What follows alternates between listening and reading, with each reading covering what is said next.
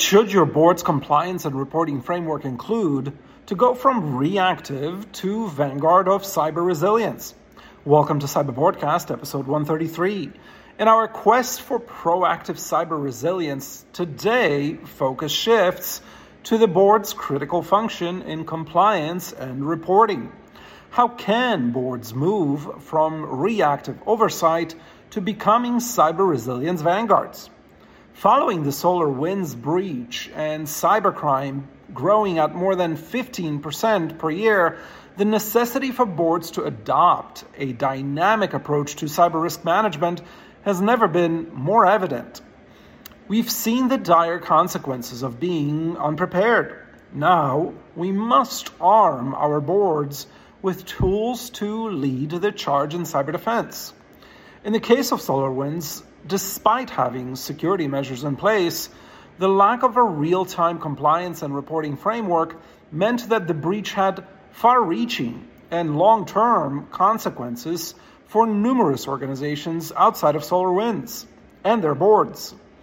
The case of SolarWinds is a stark reminder that the board's role in cyber resilience is not just about governance, but requires proactive and strategic engagement with cyber health metrics and practices. So your call to action today is to instill the following 9-part compliance and reporting framework within your board governance structure. First, cybersecurity dashboard. Boards must adopt real-time dashboards for immediate insights into cybersecurity health, including threat levels and incident statuses. 2. Incident response plan. Ensure the existence of an updated incident response plan that details board-level actions for various cyber incident scenarios. 3. Regular compliance checks. Schedule routine audits to validate that cybersecurity practices comply with industry and regulatory standards. 4. Continuous monitoring. Implement protocols for the continuous monitoring of systems to identify and respond to threats instantly. 5.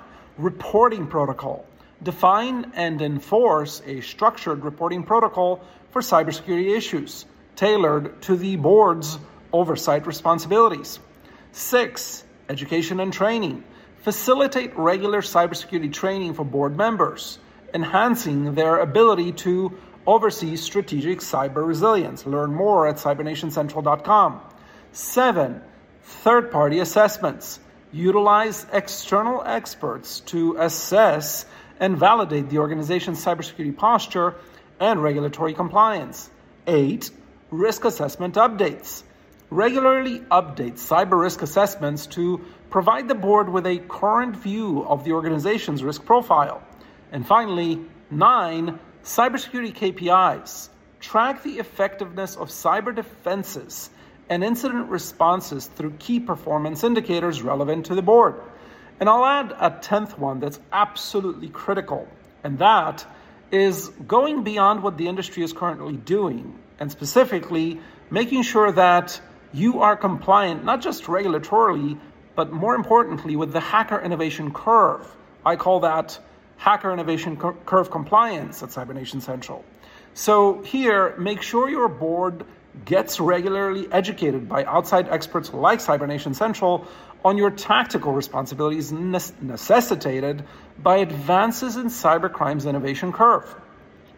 As boards, it's imperative to stay ahead in the cybersecurity arms race. So make sure you stay current. Schedule a consultation with us at cybernationcentral.com to make sure that you get to take advantage of our Executive Cybersecurity Blueprint to help your entire board and C-suite get cyber certified as Cyber-Ready Fiduciaries, CCRF.